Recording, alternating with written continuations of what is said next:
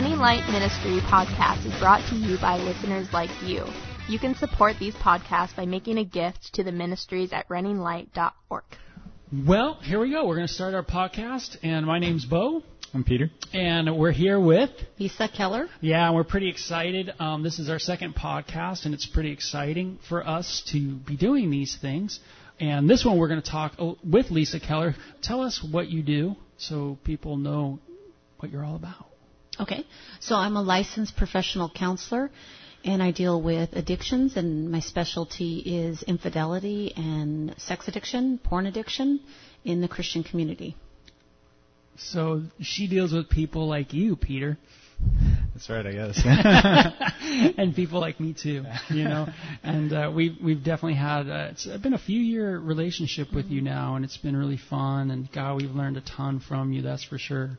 And uh, so we get together um, you know, every now and then it seems like we're trying to get together more, but you know, we we get together and me, Peter, and Lisa, and we all sit down and kind of talk about things and people that we're working with in in the area of sexual immorality and families and things like that. And and so I thought, man, this is going to be a great podcast for us to be here with Lisa and kind of do our talk, but we can do it kind of through a podcast, you know. So that'll be cool.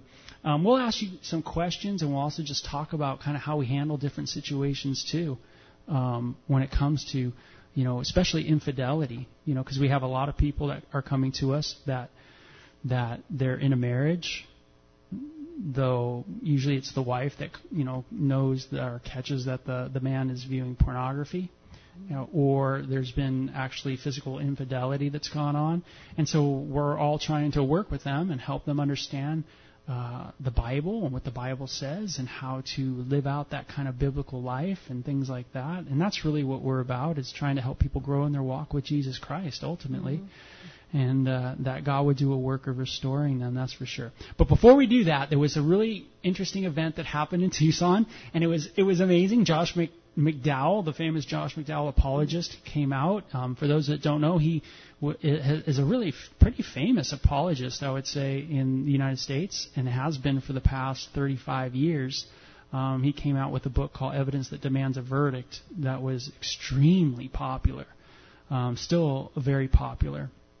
It's come out with like newer editions recently, but um, yeah, he's written many, many books on defending the faith. Well, he came out to Pusch Ridge Christian Academy um, this last week to share, and and the the the first thing I got was, did you hear what Josh, you know, said? And I was like, no, you know, no. And um, I, and anyway, Lisa, you're a mom mm-hmm. uh, of of a son that goes to that school and a daughter. And a daughter. Mm-hmm. And what grades are they in? Uh, sh- my daughter's in uh, 10th grade and my son is a. Okay, 11th. so high school. Mm-hmm. They're both in high school. Right. And what was their take on listening to Josh Mc- McDowell? Because he ended up not talking about um, apologetics, uh, defending the faith, right.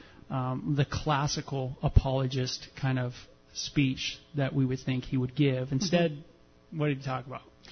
Well, it, it was my understanding that the the school um, thought that he was going to talk on apologetics. So right off, it was. Um, it was a shock. It was, was, a shock. And he ended up talking about sex. Right, and pornography addiction, uh-huh. and um, right and so I think the, the, my kids' take on it was there was a, a wide group of kids, so it wasn't just the high school kids; it was also uh, middle school kids, uh, including sixth graders and visitors. Yeah. Sixth grade visitors.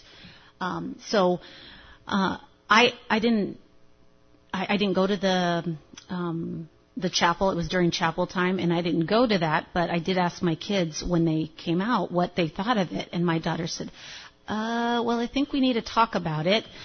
and my son said he had a good message, but the way he chose to say it, I probably, and you probably wouldn't have said it like that, Mom.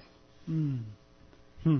So I, I asked him more questions, and I think the message was a timely message. I know that our culture is really, including a Christian school, has really been unaware or ignorant of of what's going on in the Christian community and with our kids. Mm. Um, and so I think the subject matter needed to be talked about, but I have not heard it. But based on what my son said, some of the words that he chose for those kids, um, I think there could have been different words chosen, probably. Yeah, yeah. You know, I, I listened to the the the whole message one entire time, and now I'm on my second time, kind of going through it. And this time I'm, I'm taking notes, you know, um, just at what he mm-hmm. said, because a lot of what he said seemed really outlandish hmm. to me. Very, uh, it seems like something that can be easily falsified, um, and um, you know, because he touched on biology so much. His whole message was on biology, and me and me and Peter have had a lot of talks about biology and pornography and the research that comes out when it comes to brain biology. And me and you've had those talks right. too, where you know I'm a little like, uh, you know, and I've done my own research and I see that there's other neuroscientists that totally debunk this scientist over here that's full, you know, that's trying to make a point on rewiring or or how your frontal cortex is being um, activated mm-hmm. or not activated. Mm-hmm. Um, through um, the use of pornography. Um, and to me, there's a lot of room for debate with this kind of way of speaking. And I see an overall problem um, when, as a Christian, to lead in recovery with the idea of dealing with the prefrontal cortex or the um, system that's called. Um, he kept quoting it. It was called. Let me try to f- look at my notes here and see if I can. It was the limbic system. I think it was mm-hmm. um, of your brain. Um, but when you lead with that type of um, talk, where you're, this is what you're, you're you know, then um, to me it almost forfeits something in in the the the the speaking meaning you're forfeiting something like the Bible says we have hope in Christ. Uh, the Bible talks about this great hope we have that in Christ we're a new creation, we're a new identity in God. Um, you know, all this beautiful stuff that's just so awesome. You know what I mean? Because you read it and you go, man, that's. I've been stuck in this crud for a long time of dealing with pornography or whatever, and man, all of a sudden it just hits you that you're a new person and that man, there's ways out, you know, and and um, and it's through this new identity that you have in Jesus Christ, and you, you know you start seeing the hope that you have in God, and when you lead on biology uh, and say the things that he says, um, which he to quote him, he says it doesn't matter how smart you are. Um, before you're 25, you're operating on your limbic system. That's what it was, a limbic system. Mm-hmm. Raw emotion. So he says until you're 25, you're basically operating on that, meaning, meaning it's, it's, you can't make proper choices. And that's what his, he was communicating over and over and over. You can't make proper, it's biology. See, mm-hmm. it's, it's too bad you screw up. It's too bad that you watch porn. It's too bad you go, but it makes sense. That's what he's saying. It makes sense because you can't, you can't make proper decisions. Hmm. You can't be rational because it, that they're learning, science is telling us, that's what he's saying, is that we're using our limbic system because our prefrontal cortex system of where all this rationale supposedly is coming from is being overrid. So until you're really, you know, 25 and he said maybe 29, you really, you know, you know, you're really toast. Great.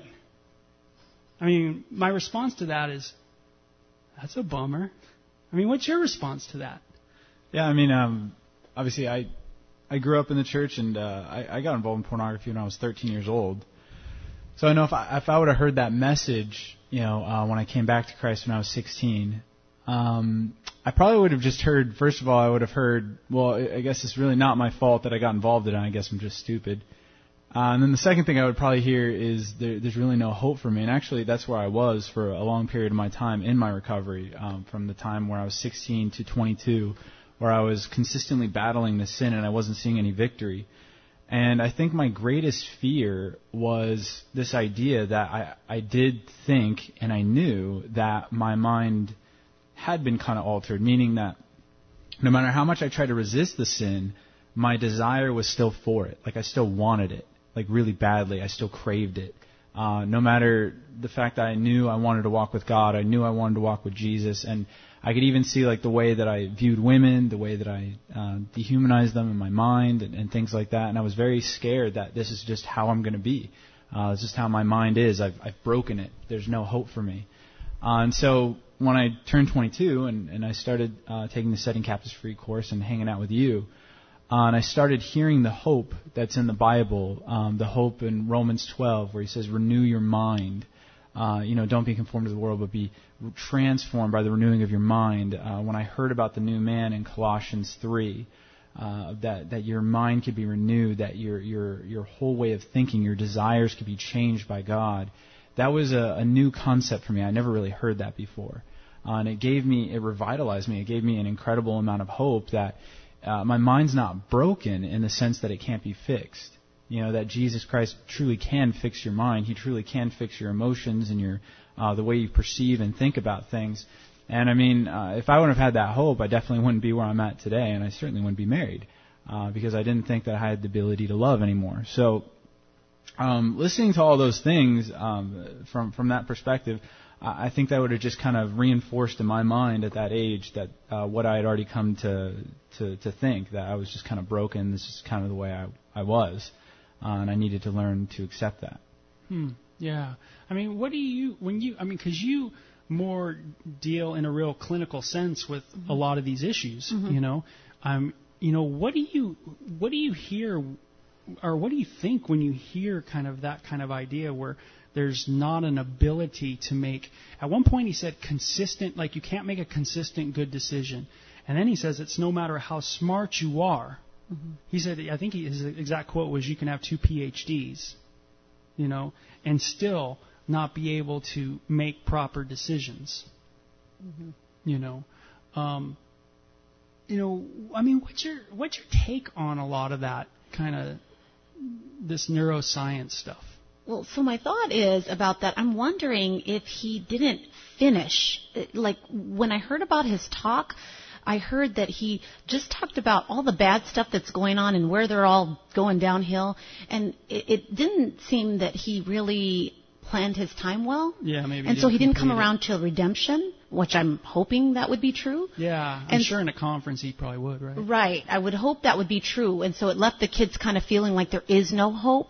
So can't speak for him, but I can say that I do come from that clinical, but I also know who God says he is, and I, I don't believe they're separate. I think he did create our brains, and I know that our our decision making ability does change as we get older and there is parts of our brain that we we are more impulsive when we're younger but those of us that are Christians and have accepted Christ and um, has, have turned our lives over and surrendered to Him, He can do all things. And so um, I think for the young kids who are struggling, I do believe that clinically, I, I know there's lots of arguments against it, but I also know that back in, you know, 40 years ago, there was lots of arguments against alcoholism sure. and and the addictive nature of that. And so I think because this is still so new, people are wanting to fight against that. This actually could be similar to that in in causing like um, the neuronal connections to the pleasure receptors in the brain. Yeah. And so, um, just like Peter was talking about, that draw to it, even though he didn't want to do it, it was still that draw to do it. But that's not just for the young. We know that's for the old. Yeah. Uh, yeah, certainly. Mm-hmm. So, so my hope was that he was going to talk about.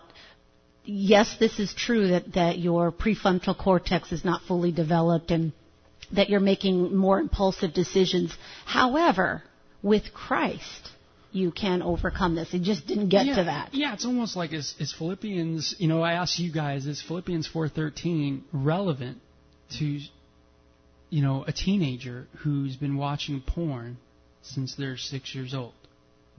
I mean, should you go to a teenager and say, you know what, Philippians 4:13 is not for you. You you can't do all things through Christ who strengthens you. Right. So is the Bible true? Right. True? It's like is that what you say to them? I mean, I mean, does biology trump, you know, the work of God in us? You know, because we know that the we know that, see, and this is why I think it's wrong to kind of lead with this type of argument, like in a speech or a talk or anything like that, is because we know that we're fallen from a biblical worldview, right? A biblical paradigm. We know we're fallen creatures. The brain, the prefrontal cortex, the limbic system, all these are fallen. They all are subject to the laws of thermodynamics, the second law of thermodynamics, which they all are going down. They're all dying. They're all failing. That's not God's creation. God didn't create death. That's Right. part of the fall. So it's like, you know, we know that we're fallen creatures. You know, that we're a mess, that we're already pre, in a sense, um, if you want to say predetermined to sin, we could use that term, right? Wouldn't you agree with that? Yeah, I mean that's that's what the Bible says in Psalm 51. David says, "I was brought forth in iniquity." Um, so, uh, and even Romans 5, Paul definitely says that that we from Adam inherited kind of that sin nature, that rebellious nature against God. Uh, and anyone who's had a kid or hung around a kid knows that. You know, you don't need to teach a kid how to sin. That does, Yeah. this just kind of So, comes so it seems like you can you could you can almost use that or, argument of okay, well, yeah, okay, even the Bible says we're fallen. You know, well, now now we're getting this word that biology trumps. You know, kind of the power of God. That maybe there's it really takes away of your human responsibility to do anything. I mean, is it really is it really your fault for for making irrational decisions when your biology says you can't make rational decisions? Does that make sense? That's that's Right. what that's what Josh McDowell is coming off as. I mean, when I listen to it, that's what he's saying to me is make rational decisions, but by the way, you can't make rational decisions. Well, I don't. Like I said, I haven't heard that the his um, teaching yet, but I'm just wondering that you know I don't believe that biology trumps the Bible. I think that God created us with our biology, mm-hmm. and so there is that creation when you're a baby you drink milk and when you're an adult you drink you eat steak. So you're you're growing but it doesn't mean that that it, that you can't do all things through Christ who strengthens you. Okay, so yeah, so it doesn't trump. no Phili- but like it, it's still it, it's not or either or I don't think. Mm-hmm. I think they go together. Mm-hmm. I think he created our brain and I think part of the fall is when we sin it could create those neuronal connections so I don't know if that makes sense but No, I think I agree with that. Yeah, no, I, I definitely agree with that. I, I think that's one of the problems that we have with our culture, where uh, I think from the secular perspective, it is it, it always is either or. It's either we're creatures of pure spirit, and biology has no say, or we're creature we're materialists and spirituality has no say. Uh, when the Bible is very clear that we're both. You know, when God created man, He breathed into him and made him a living soul. So clearly, the the spirit is a natural part of the physical. That's that's how we were created. That's how God intended it. Um, so definitely, as a, as a kid, it's like, yeah, I can't, you know, I can't go to a kid and say, you know, Philippians 4:13, you can do all things through Christ who strengthens me. So you can be as strong as you're going to be when you're 18 right now, or you could be as smart as you're going to be, you know, when you're 35 right now. You know, obviously there has to be a learning and growing process, and we don't, as Christians, we don't shove that to the side. Um, but what we what we do say is that, um, like I said, the spirit and the physical are interconnected. They have to be taken as a whole. Um, so even if my biology is telling me that, hey, porn looks good, that girl looks hot, um, through Christ, through Christ in me, I can actually change, uh, renew my mind, and, and, and to see things differently over time. Uh, not instantly, but over time. Yeah, he, he he one of his quotes was that neurological pathways. He's talking about neurological pathways, and he says that they're rewired when viewing pornography, so that you hear a song or smell, you know, you you go to pornography, you know, and and that's kind of you know because it's rewired that way. Do you think he's talking about like you know, like a uh, Pavlov's dog kind of thing? Well, it, it seems about? like he, you know, and but piggybacking on that whole, this is the idea of rewiring. He says the rewiring is the brain is now this is a quote. The brain is completely changed structurally when viewing even one second of pornography. So this, the brain is rewired. So when he's talking about neurological pathways being altered, he's you know usually we're thinking of someone who who is viewing pornography like me and you have, you know, where we viewed it over and over and over and over and over, you know, and then over time there's been a a neurological pathway change. right But his, I thought what was really in, pretty intense of a quote was that he kept saying it's even under one second. He said it was like 0.7 or something like that, you know, seconds that actually changed, completely changed the structure of the frontal cortex. And he said, quote, as much as your brain, it's like your brain, it's, it's worse, he said, than when your, if your brain, or as much, I should say, as your brain was in a car accident. Yeah, so you'd have to, what, what scientific data does he have to back that up? But, you know, as I'm thinking about this, as you're speaking, I don't know about the one second, but I, I do know that I have been exposed to um, just uh, pictures and and I know that they have and and I, this is what I speak to wives about to not go look at the pornography that their husbands have looked at because it does take up space in your brain. And so the mm-hmm. picture, the very first picture that I looked at, I still see that picture in my brain. Yeah, certainly. No, I and I I totally know that. So, yeah. uh, you know, again, I, I maybe I'm giving him the benefit of the doubt because I would like to because yeah. of of who I think he is. And so that is my hope that that yeah. is where he's going. I, I know that, you know, um, he he's done a lot of research on it, but I don't know about. I mean, I would be careful on making claims like it's the same as a car accident. Yeah. Yeah, it was it was just interesting. I just never heard some of these before, so I was kind of curious as what you guys thought of those things. Now you've heard of this one, I know a lot, and it's uh, and then we'll leave this topic completely. But it's it's much harder by far to give up pornography than heroin addiction, cocaine, or alcohol. Now, you know, a lot of that's not just from from Josh McDowell, but that's a lot of people say that, and and I've heard this. It's much harder, and they use that term. It's much harder, which is a measuring term. You know, it's much harder. Harder than what, right? It begs that question. Harder than what, right? Well, then this. Okay. Well, how hard? Then it begs another question. Well, how hard is getting off heroin? Mm-hmm. Right? How hard is getting off cocaine? Now, my question to people usually is, well, do you, have you been on heroin? Or my, my question to Josh would be, do you, I mean, how much porn have you viewed? I mean, I can tell you how much porn I viewed. Mm-hmm. I can tell you genres, if they're features, gonzo, what kind. Mm-hmm. I can tell you all, all about it. You know what I mean? Mm-hmm. Um, I wonder if he can. Does he know? How does he measure it? Um, I have done crystal meth, done cocaine, I've done marijuana. That's of course started when I was probably in the fifth grade, and alcohol started when I was in elementary school. So it's like I know what it's like to get off those too. Mm-hmm. So, I mean, you've heard this before, Lisa. Sure. This, these kind of statements. Sure.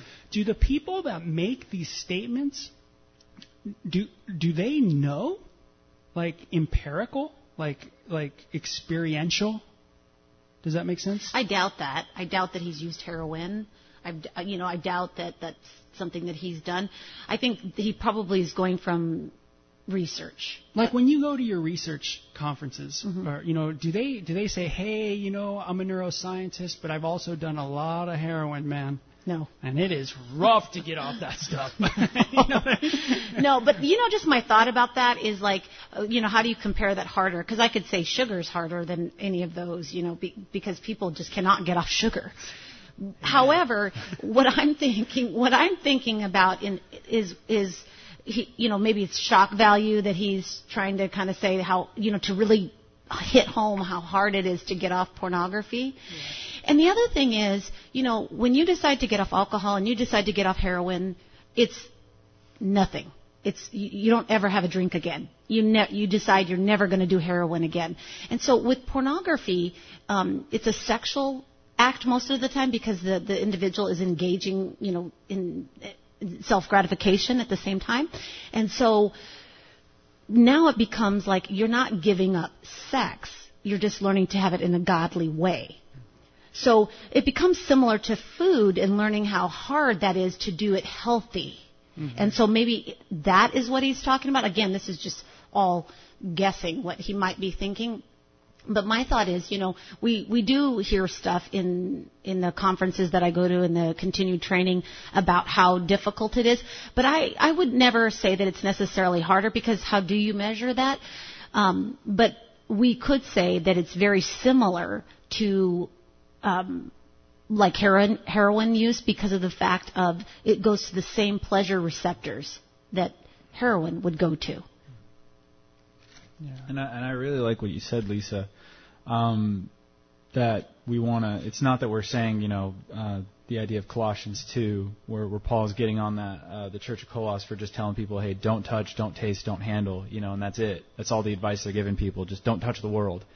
Uh, and he later on he says that's that's of no value in fighting the flesh. But what we're trying to do is we're actually trying to help people see sex in the proper context. You know, uh, this is 1 Timothy 4 verse 4. He says, "For every creature of God is good, and nothing is to be refused if it is rece- uh, received with thanksgiving, for it is sanctified or set apart, made holy by the word of God in prayer." So, the picture that Paul's giving us is that uh, the things that God has created to be enjoyed, we are to enjoy them, uh, not to resist them or, or paint them as evil. And so, I, I do understand uh, in my mind why he would say that. Um, I, I do understand that he's he's trying to get these kids early uh, and and hopefully keep them from going into pornography because uh, I understand that you know uh, being where he is that uh, he sees the rising statistics, he sees the problems, and and, and for sure. sure he's he's trying to do that. Yeah. I understand we that. all do. From yeah, I mean yeah, mm-hmm. absolutely. But yeah.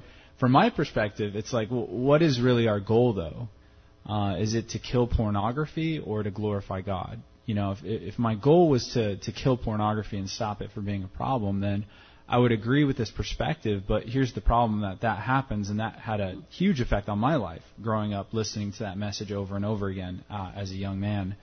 Uh, what I got from that message was, first of all, the, the, the first thing that I heard is God doesn't like sex and um, it, it's not beautiful. It's not to be enjoyed. It, it cannot be set apart. Uh, and even when you get married, you kind of gotta uh, you kind of gotta deal with the dirty. You but go you know, old, old, school. Yeah, you gotta old you gotta sex. you gotta do it. But it, it's never going to be beautiful. It's never going to be uh, passionate holy, or something. Passionate, uh, you know, anything like that. I, I, I saw that all as being bad or taboo. And the second thing it does is, is it makes you a legalist. Uh, you, you tend to look down your nose on people who don't act that way. So, frankly, uh, I understand what Paul's getting at in Colossians 2. I, so I understand Josh McDowell and why he said what he did, but I also understand from the Bible that that way of doing it doesn't necessarily work. Uh, because what you've essentially done is you've traded one sin for another. So someone who's morally strong enough to resist pornography uh, because of that, because of those fear tactics, inevitably he's going to be a legalist. He's going to look down his nose on people who don't. Uh, and the person who's not morally strong enough to resist is always going to feel like they're scum, they're horrible, mm-hmm. um, they, they, they've given in, there's no hope. So, I mean, no matter how you slice the pie, you, you've kind of damaged yeah. the people that hear that message.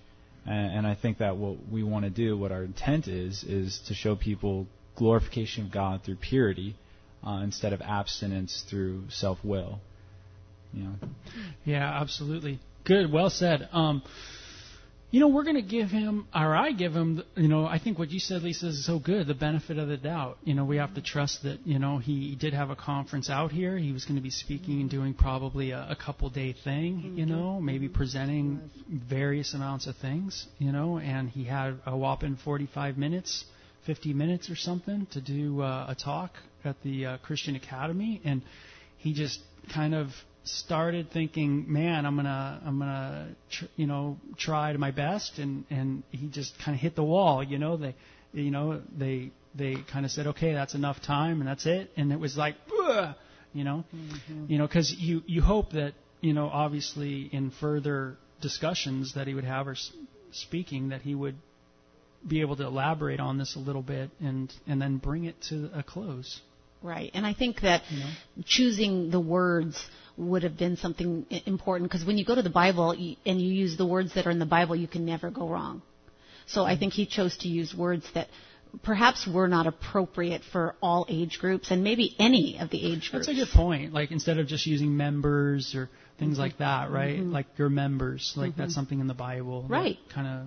You know. And using the words exactly what he, what what the Bible talks about in terms of fleeing from lust, and you can use those words without having to say um, all of the graphic words that he used. And so Yeah. I think that's why people shy away from it because they're they're fearing that if you give your kids this information out of curiosity, Sure. they might go look that stuff up. Absolutely. I mean, most of us, let's face it. I mean, Right. nowadays, for curiosity, kill the cat, man. I mean, that's that's most of us that that even have had sexual um, addictions to pornography um, or a pull towards lustful behavior. You know, a lot of it is, is there's a lot of curiosity in it. Mm-hmm. You know, and you know where you're just kind of wow, you're young and you're like you want to know, and you know, and it's Right. it's there. And, and God created us with that natural desire. yeah. So it, you know, there is something in us that is supposed to have that desire. It's just where you know Satan has used technology, especially, to to get us off God's plan. Yeah. And so I, I, I, I'm sad about it actually that it had to come down like that because I think it's a message that needs to be out there. Yeah. So I am grateful for you guys. Yeah, well, thank you. Thank you so much. Well, let's switch gears a little bit and talk a little bit about um, working with couples when there is infidelity, um, and that infidelity is either you know uh, physical infidelity or it is emotional infidelity, or I don't know what you would call it when it's just when it, I, I don't want to say just pornography, but it is a pornography addiction. Do you call that emotional infidelity, or what? How do you kind of define that?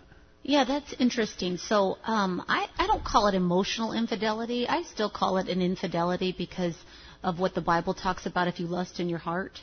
And so I, I don't want to minimize it in terms of for either of them. Because if we minimize it, I think that um, it just is a, it's a traumatizing for the wife, and also it it um, I don't think the husband sees it as a big big of a deal as it really is. Yeah. So, and that's why the distinction, even though I would say that the distinctions are made biblically, like for instance in the Right. Torah, you know, if you committed a physical adultery, you'd be put to death. Obviously, if you lust after someone in your mind, you're not being struck down. you know. Right, but there's also different than just lust in your mind versus pulling up pictures and self-gratifying and all of that kind of stuff. Yeah, that's true. You know, that's absolutely true. We see in Ezekiel that they did that too. You know, um, very interesting. So, um, yeah, in Ezekiel you have these these kind of moments where you get these visions of these of Israel looking at these pictures, these portraits on the wall of of their it's actually their enemies, but they're they're in their their like warrior garb, you know, looking like Thor. You know what I mean? And we've all seen Thor and the Avengers and things like that, and Thor's pretty pretty, you know, built. you know, pretty and anyway, but it it describes Israel as looking upon them, lusting after them just over and over, seeing the pictures of them and just in a sense frothing to have sexual encounters with them. Right. And so imagine um, the husband looking at someone that's actually completely nude and they're having relations in the videos and he's imagining himself having relations with this other person. And over and over and over and over. And so what would happen for the wife is she would feel completely inadequate. One, because maybe she's not doing all the things that they are on the video. Two, she doesn't look like those women on the video. Three, um, you know, she doesn't um, maybe want to have sex as often or whatever it is, but he, imagining him with somebody else. So for for women, for a lot of the women, I won't speak for all women. For a lot of women, it feels nearly, and I want to say nearly as bad because I would say for most of the women that come in, an actual physical affair where they're actually having intercourse with another woman w- would be different. Yeah. Yeah. So how do you, how do you? I mean, what are what are what is the damage that you see, you know, when it comes to infidelity in a marriage? Well, I mean, I guess obvious damage. uh, There's the trust, but um, I'm trying to think what what damage other than trust that you know. I think you know if you think about it biblically, and Peter, you probably could give the scripture verses that would, or you could also, Bo, um, that would go along with it. But it's just that bond that they um, have with their wife that has been um, severed, and he's al- he's bonded with somebody else. So it, there's actual, and I know you don't like the biology stuff, but there's actually something biological that says when you are with somebody, you and you orgasm, there is a, chemical that is actually excreted from your brain that is a bonding chemical. Hmm. So it helps you bond with that person, whether it's your wife or somebody else or pictures of pornography. Hmm. And so it's it, it's another bond that's created. And so there's damage in that and he's brought he's brought this stuff into the bedroom now. And so what happens is not only is there that trust, but also their ability to connect intimately, not just sexually, but intimately in lots of ways has been changed. I mean, if you don't have trust, how can you emotionally trust someone, much less physically trust them? And so um, everything comes into question. Um, their their relations, their sexual relations, ha- is changed because now she she has all this in her mind, and that's brought into the bed, and now she she's questioning everything they do. Is this stuff that he's watched? Is this stuff that he's done? Um, she's feeling. Uh, uh, awkward about her body or feeling um, embarrassed about her body. Do you find, so, do you- is that common where a lot of girl, a lot of the and now and and just for our listeners too. I mean, we could flip this. It could be vice versa. Mm-hmm. Sure, right now, we're just painting it in more of a traditional sense of Right. of the man being the one who's viewing. But it, we so we I don't want anybody out there going these guys just don't understand. A lot of girls too are doing it. You know, we understand. We've written on it. Right. It's there. They can look at that. Um, but do a lot of girls today are in the younger couples that you work with? Do a lot of girls s- still look at it like something's wrong with me? um, you know, that they can. What I find is that they can try to compartmentalize it and say that that's not true and that this is that that's his issue and stuff. But for the most part, it still affects them in that way. That they are comparing themselves to these other women. Because if I was good enough, and we know this is not about the girls, if I was good enough, he wouldn't be looking at these pictures. If I looked good enough, why would he need that? If I had good enough sex with him, or if I what, whatever, it makes it about where they still feel inadequate. Yeah, yeah. And and what do you see? I mean, Peter, because you're working with a lot of men on a on a weekly basis. I mean, what do you see? Yeah, I actually have. I can't remember the name of that woman. The the video I sent you. Mm-hmm. Uh, I thought she had a, a couple interesting points that she said. Like actually today, even if it's pornography or, or any other type of infidelity, she says it's actually worse than it was back in like the 50s or the 60s when when uh, you know a wife would find out that their husband is cheating. Because back in the 50s or 60s, it's like how would she find out that she, he's cheating? You know, she would smell perfume on him, or you know, she would see the lipstick, on his lipstick, collar or yeah. something like that, and then her imagination would do the rest. But nowadays, it's like if your wife finds out, you know, she tabs up or something like that, she could see exactly what what sexual thing you view Yeah, through the text, through the text. she- browsers. She, could see exactly, and so now she doesn't have to use her imagination. Now she's definitely going to view it in that way. And uh, obviously, I, I work far more with the men than I do with the the women, the wives, uh, who who are struggling with the the fallout of this. But uh, I know that the men, from their perspective, they definitely don't see it as you know, well, you know, obviously I, I did this because my wife is terrible and she's ugly, and you know that, that that's that's rarely the motivation that I hear. Um, but I could certainly see why a woman would think that. I mean, how, how could you not? You know, like I mean, how, how could you possibly not think that if you're if you're with your husband and then you you see the kind of women that he's looking at and they don't look like you and they're not doing the stuff that you do with him. Uh, I mean, how could you possibly not take that personally? yeah. You know. So when so when you have situations where I mean there's so much hurt, there's so much confusion, despair, grief, um, and there's so much really probably a lot of selfishness too on both sides. You know, everybody's looking at themselves, their own hurts, their own yuck. You know what I mean? Uh, you know, even even the attitude of I'm not good enough. Um, uh, you know, a girl saying I'm not good enough. She's just concentrated on her. You know, her focus is on her and things like that. How do you start working with someone like, you know, those kind of couples? How do you? I mean, in your in your practice, what do you do? Well, um, what I what I usually do is it's helpful if both of the couples would get help, um, because if if the wife doesn't deal with the trauma, then it um, makes it difficult because that just keeps coming around and around and around. Yeah. Um, And, and by the way, so on that issue of trauma, like I'm working with someone that that it, it's come to a place where y- y- you really you really sense there needs to be a separation. You know, because they can't within the home um, p- get past certain um, certain things like forgiveness um, or like hurt and pain, Yeah. and and because of that, they almost need that just away time, you know. But yet there's still so much fear that if there's a separation, that there's going to be further infidelity. Does that make sense? Right. Yeah. So it's almost like it's a catch 22, you know? Well, I can tell you if the husband, if I have a husband that comes in and he's truly repentant and he's humble, that makes all the difference. And I'm not talking where she's raging on him or hitting him all the time. I'm not talking like that. I'm talking where he truly is going to be able to not say, you know, I'm done, I'm good, I'm seeing Peter and I'm, I'm good. You know, what's wrong with you to his wife? Hmm. You know, he really needs to be patient in terms of how long has this taken him to get here? You know, from the time that he used porn. And so she's just discovering it. She needs time to work through that. And so it takes a lot of patience and humility. And, you know, when he can, um, come to her that way, and it's kind of what we would say is like making amends for that.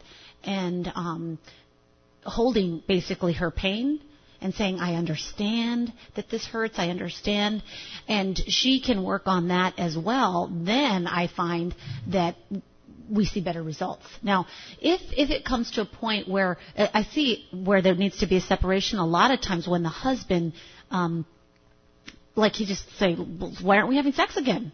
You know, I'm not looking at porn anymore. Why, why, you know, why isn't things better? Right. Or I'm struggling a lot, you know, and you know, First Corinthians chapter 7 says your body's not yours, it's mine, and, Mm-hmm. And this is this is all to um, prevent the adversary from coming against us. So you know, so we have to have sex, you know, because that's what prevents me from falling away, Mm. you know. Um, that's just one scenario I Right. paint, you know, the picture of. But you know, th- it becomes difficult to separate, right? At that point, I mean, even though it seems like there needs to be, you know, Yeah, in some yeah. of these relationships. Well, and I don't encourage men to be saying your body's not your own after he's been looking at porn. so Yet it's so common, right? Right. It really common. is. It really is. And so part of that is that's where the humility comes, and you know his understanding that that's going to take some time for her to be trusting again, because you know sex is very vulnerable. Mm-hmm. And and how can you be vulnerable with somebody you don't trust? And so, um, but if, if it goes over time and she's been doing work and he's been doing work and he's humble and there's still things that are going on where there's lack of trust or there's anger or there's raging, um, or the husband is like, nope, you need to be having sex with me. And, you know, that's what the Bible says and it should be, you should be available when I want you to. And, and if you don't do this, I am going to look at porn. And if you don't do this, I'm, I am going to go to somebody else well then perhaps it is time for um, her to set some boundaries. And so I, I go for separation as the last. Well, divorce would be the very last, but and um, so I would go for separation as the last last measure, and really them prayerfully considering have they both really surrendered their will to God's will. Yeah, and uh, I mean, how about you, Peter? You want to chime in here? Yeah, I, I love what Lisa said about the idea of someone who's truly repentant, and uh, the, the idea of repentance is um, understanding that your your ultimate offended party is God. And and what I've seen in the groups is uh, men who who can only see their wife as the ultimate offended party never get better. And the reason is because their wife is flesh and blood. She can't see what he's thinking. She can't. So if, if my wife's the ultimate offended party, then it's just like, oh, well, all I got to do is stop doing the physical things. Uh, but if I see God as the ultimate offended party, it's like, no, God, everything is naked and laid bare before Him. My thoughts and my heart need to change too. Um, so it, it's only when, when the guy sees that God is the ultimate offended party that real, genuine change happens. And it's only when he sees God as the offended party that he could do uh, what David did uh, when he was found out by Nathan, and he just says, "I've sinned against the Lord. Whatever consequences happen, happen."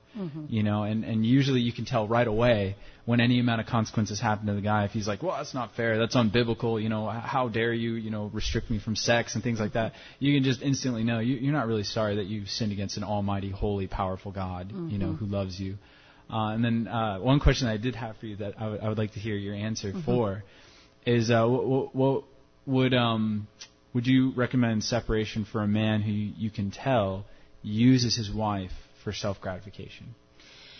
So that's an interesting question. But but before I answer that one, I want to answer when you're talking about like to you alone, God, I have sinned. Mm. So I just would encourage the husbands not to say that to their wives.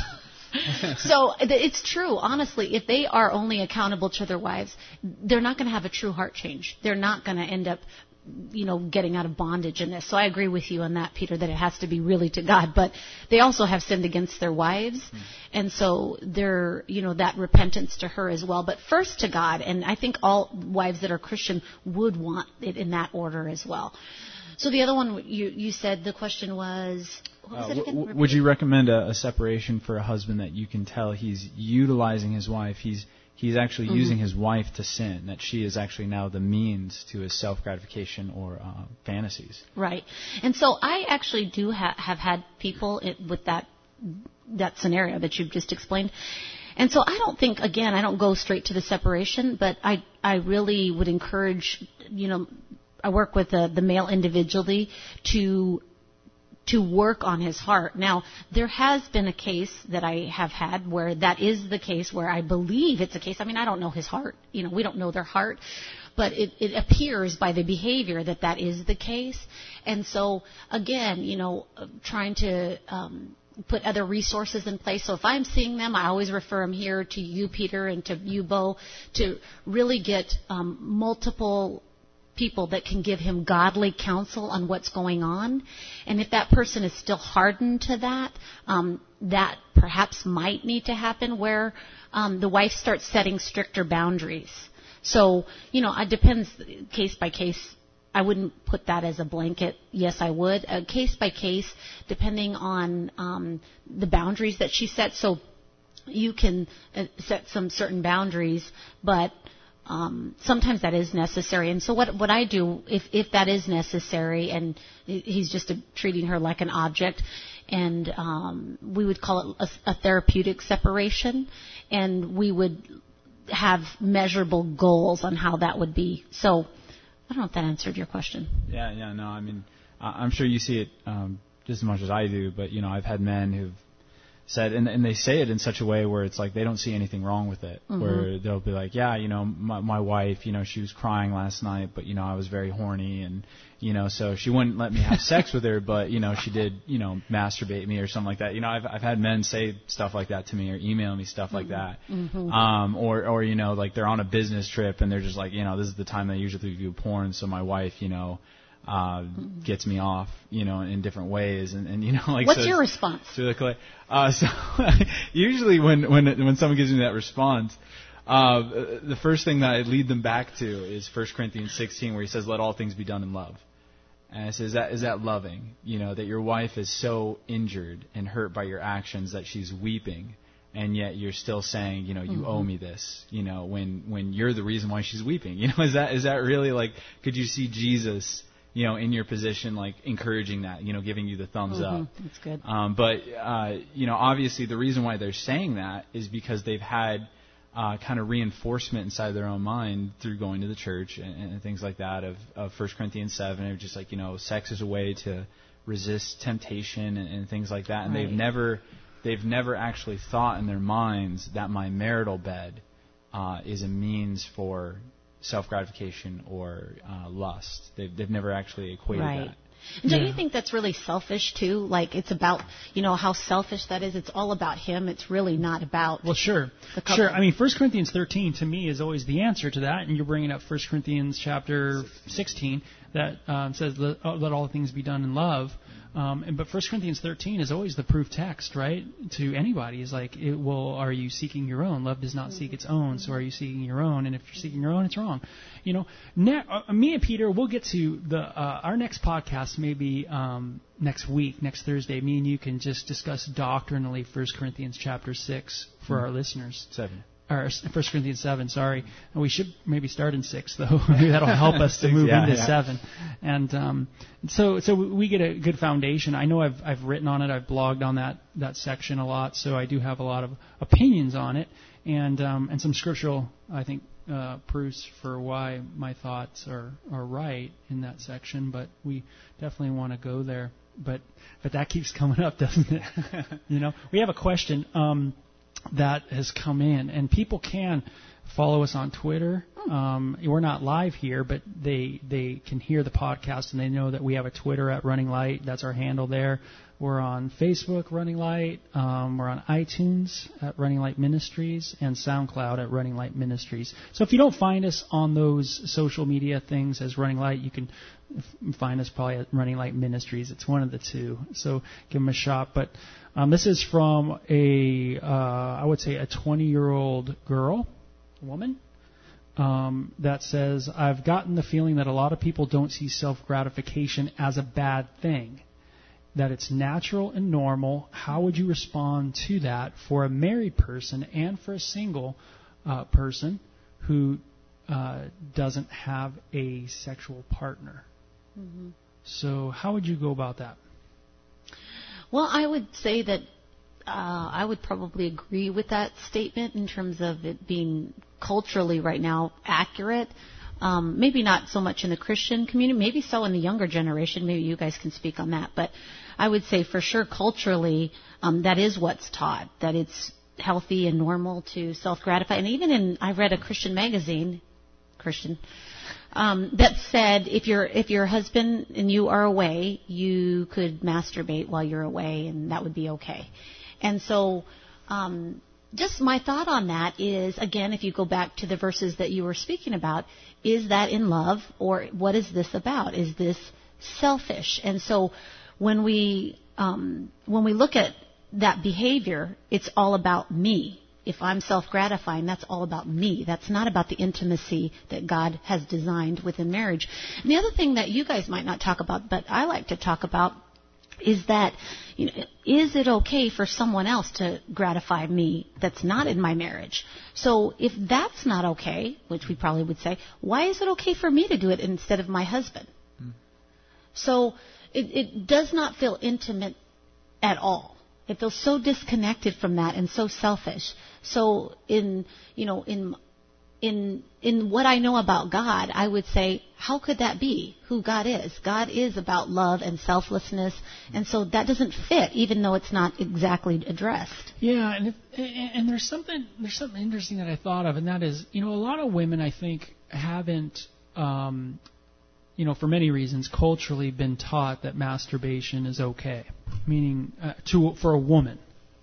You know, I think for a man, I know me, uh, um, me and Lisa are around the same age, and Peter, you're a lot younger. But um, for my culture, as a man growing up in Southern California, it was the idea that it was it was a normal thing for males, um, and and we got that um, from not only like health class in schools, um, where it never really talked so much. I don't think they were so much gender specific in those classes. I can't quite remember.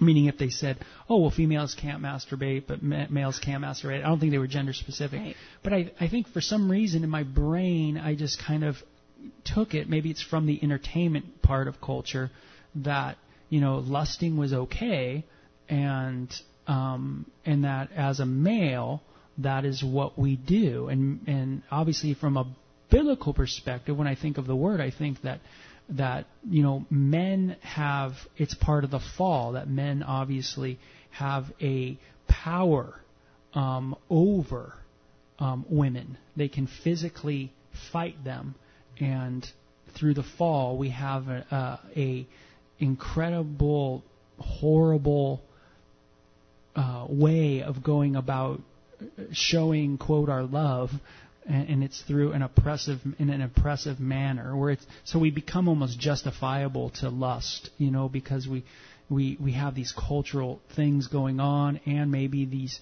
just uh, inherited sinful behaviors and we use our physicality to dominate i- if you will.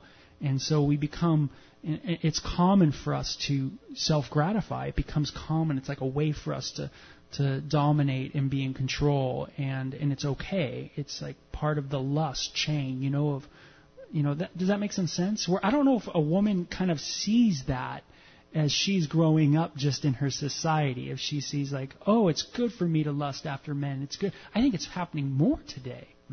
You know. I think they're being told that they need to do this in order to like take back power. Right. So it becomes it, it becomes another. It, that's that that kind of proves my idea of the power thing. You know, Mm-hmm. where males it's been that power thing, and now it's now it's like women go, hey, if I'm going to not be inferior to Mm-hmm. the men that are I'm in competition, the gene pool that I'm fighting for. You know, it's like I want to one day land a good guy. Mm-hmm. You know, but I'm in competition with other women and with porn. Mm-hmm. I better get on the horn and kind of you know become my own in a sense have my own power you know Right. type of stuff And I don't need any guy. I can do this myself. yeah does that make some sense like like do you, you know like you know where a lot of a lot of men I, I guess my point to you is that I don't think a lot of men look at touching themselves as an awkward thing you know as a weird thing. It doesn't feel weird. You know what I mean? Mentally it doesn't feel weird and physically it doesn't feel weird. But certainly when I talk to my wife about, because me and my wife are very open and talk about mm-hmm. all these issues, you know, for her it's very weird. You know, for her it's really strange. Mm-hmm. You know, she goes, "Yeah, I, I wouldn't, I wouldn't touch myself. You know, you're you're my husband. Mm-hmm. You know, kind of thing. You touch me. Mm-hmm. You know, which that that kind of goes to what you're saying. Right, right.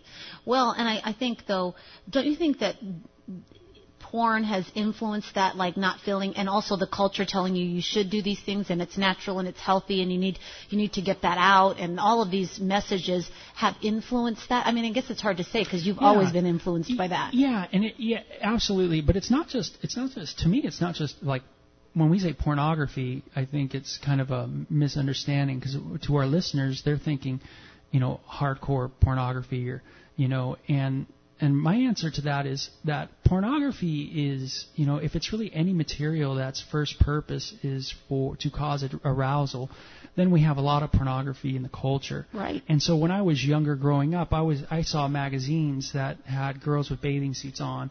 You know, you're Right. constantly seeing movies with people with short things on. It, it constantly becomes like in a sense first primary reason is to cause excitement, Right. you know, and arousal, and that's what the uh, capitalistic world we live in has pounced on, mm-hmm. no doubt.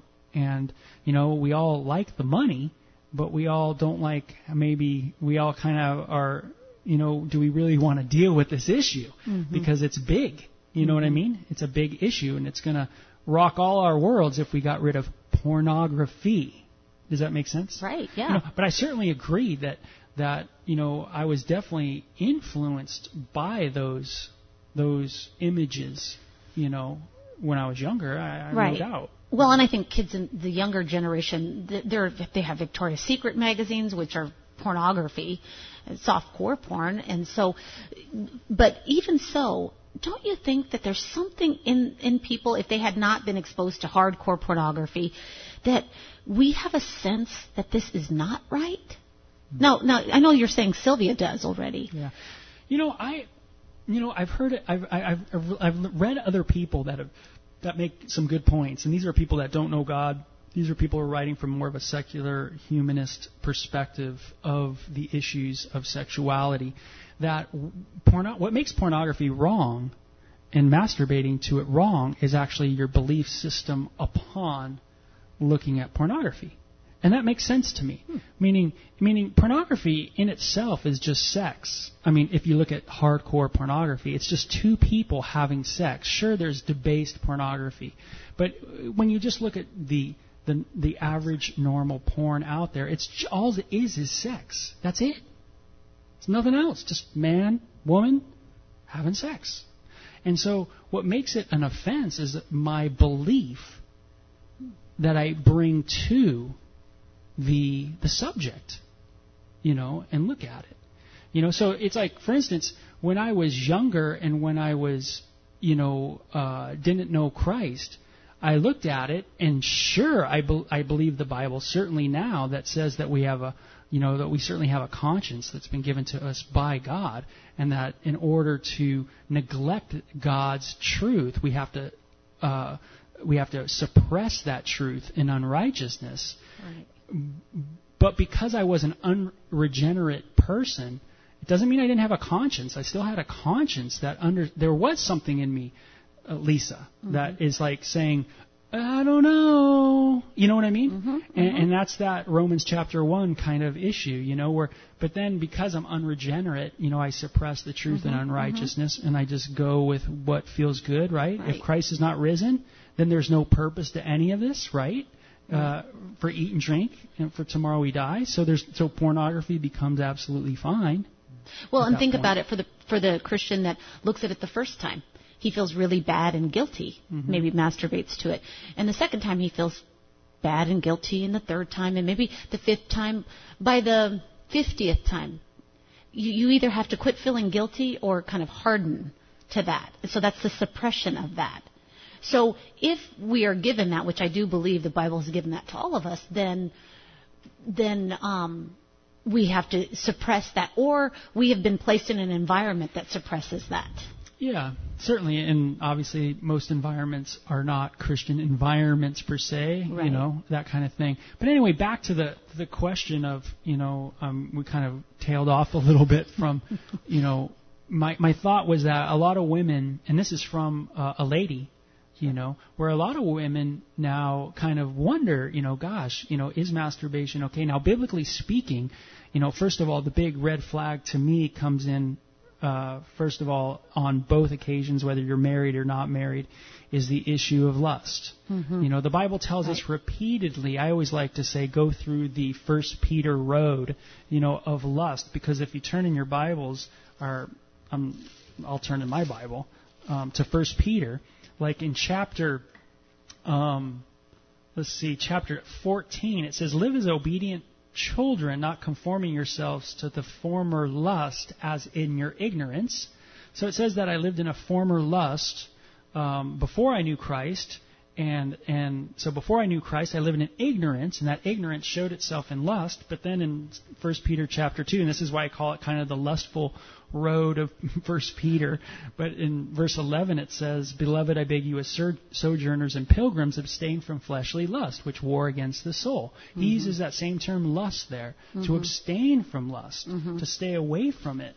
And then he also says he talks about it in verse two of chapter four where he says that we should no longer live the rest of the time in our bodies for the lust of other people, mm-hmm. but for the will of God.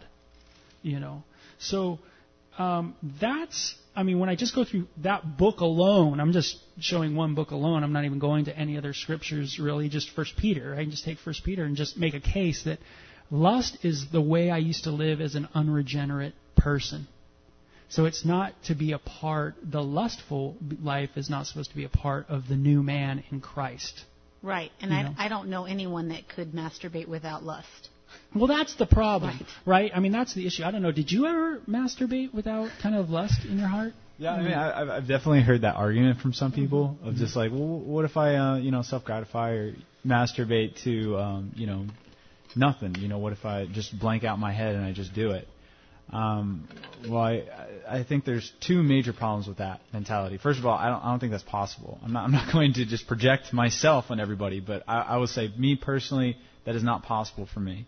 Uh, because w- what are you doing when you're having an orgasm? You're tricking your body into thinking you're having intimacy. Mm-hmm. And how could you possibly do that without be thinking, without thinking sexual thoughts? Uh, I just, I just don't really see that as a possibility. Uh, and then the second problem, I, I, think, is right there in the word lust. Uh, I mean, the word lust, it, it's the idea of covetousness or greediness. Mm. So that's that's always the, the the connotation for it. So when we're talking about lust, we're talking about the idea of someone selfishly wanting something for them for their own use. Mm-hmm. How could you masturbate without being selfish? You're you're giving yourself an orgasm. No one else is benefiting from that. Nobody's benefiting from from that. You alone are benefiting from that, and, and you're doing it to yourself. And then not only that, but I mean, what I really tell someone who struggles with greed, like, hey man, like the way that you solve your greed problem is you give into it a little bit, and then it will get better. You know that that would be completely ridiculous. You know, it'd be like you know Proverbs 30 says this: there are four things that never say enough, uh, and he says, the grave, the barren womb, the earth that is not satisfied with water, and the fire never says enough. And interestingly, fire and lust are always kind of shared in the same connotation yeah, in the Bible. Song of Solomon. That's right, a Song of Solomon. So the idea that, you know, it's great advice for me to tell someone like, hey, you struggle with lust, why don't you throw a log on that fire and then it'll go out? You know, that, that would be completely, that's like the most backwards logic I've ever heard. Mm-hmm. So obviously if I'm, if I'm gonna self-gratify, that's not gonna make my problem less and it's gonna make it worse. Uh, and that's why, again, in First Peter, he says you got to abstain from it. He, he doesn't say like, hey, maybe feed it a little, you know, and starve it out gradually. He says abstain, get away from it completely. Uh, and, and I think and he says flee youthful lust in, in the book of First Timothy. So run away from it uh, is the message that we get. And once again, I know for me personally, having masturbated and uh, now being a newly married guy, I know that there's no way in heck I could possibly masturbate and then have intimacy with my wife and, and flip a switch and be like, okay, I know that I masturbate and I make orgasms all about me, but all of a sudden I'm going to flip a switch in bed with you and I'm going to make this all about you and glorification of God. There's just absolutely no way that you can do that, that you can just switch on and off like that. Mm-hmm. You're, you're going to live what you know. And so if I go into intimacy with my wife and I've been masturbating, uh, you know, like that con- consistently, I'm just going to use her uh, the same way I'd use my hand. You know, I'm going to you know, carry on that same uh, mental thought process. Yeah, and, and and I'll say this from a guy who's done a lot of self gratification in his life. You know, probably, but I'm certainly not probably the most because I've met I've met with a lot of men over the years, and and um, I'm shocked on a lot of occasions. I mean, I think I used to think like, hey, once a week was was a lot. You know what I mean? And that's not even close. Some people struggle with self gratification up to three, four, or five times a day. Mm-hmm. You know, but um, you know, um, let's see. I was just going to say something about self gratification. Um, oh, from a guy who does it, who's done it a lot, um, is um, self gratification um, is something for me that um, started when I was in college. It wasn't even something I started when I was really young. It started when I was in college. Um, you know, so much older. You know, um, so it was way before I. I mean, I already saw a lot of pornography, but self gratification becomes something that you get good at. Right. And that is the danger. Right. To whether you're married, which I've done it married, and I've done it to when I'm not married. Um, but I can just speak more within married because I got married very young. I've lived most of my life married. I've been married almost 23 years. You know, uh, most of my life has been, you know, a married guy. So, um, but in marriage, you become so good at it that it almost like it doesn't take the place. I don't want to say it takes the place of your spouse because it certainly didn't with me. I enjoyed my time with my spouse. I still enjoyed my time with my spouse and everything like that. But it became like a um, a way for me to justify um, and and and quickly, like to get the quick feeling that I uh, excitement that I had with my spouse just on my own. And I guess my point is is that you can get so good at something like that, like mm-hmm. self gratification, mm-hmm. where you start having thoughts in your mind about like where like oh it's okay like if you know me and my wife don't have sex because I I can self gratify. Mm-hmm. Now, and that's sad. I mean, I say that with a sad kind of way mm-hmm. because it sucks. I mean, I, I I wish I never ever thought that. Right. You know, but that's the truth of the matter. You know, it's like that's been a part of my life, and and that's what's gone on in the brain. you know, but I would say to who to this person who's who's questioning this, I would say that is probably the most deadly reason, even. I mean, sure, the Bible says don't lust, and sure, this is lust, and that is primary, of course. But just on top of it, just it's really secondary to that lust is that is that you become like a, a pro at it, and it becomes easy and you know, don't you think too you can circumvent like the what it really takes to unite with your wife or vice versa like mm-hmm. so say there's an issue with you and your wife and and now you're not going to have sex tonight so whatever I'll go self gratify so instead of working that issue out or and that could be for the wife as well. She'll be like, well, I'll just masturbate. And for me, that never, now that never was part of my world, but that is a part of many people. That is, and it's also, you know, your hand is very different from a woman's body parts Mm-hmm. as well. So I found that to be problematic as well. Like, like that person could never do as good as you could. That's right. That's right. And it, that's that's that horrible feeling that you know. I think that's when, you know, in my own recovery life, you know, that's when things really hit me. Like, I gotta stop. Like this is like, you know what I mean? This is just this. I could see the road that we're going down. Mm-hmm. You know what I mean? Mm-hmm. And who. Anyway, hey Lisa, thanks for being here for our podcast. Yeah, thanks for having me. Did you enjoy it? Yeah, it was fun. It's awesome. Peter, mm-hmm. thanks a lot. Thanks, man. As always, good insight. Yeah. Yeah, so Psalm 36:8 says, They are abundantly satisfied with the fullness of your house, and you give them drink from the river of your pleasures.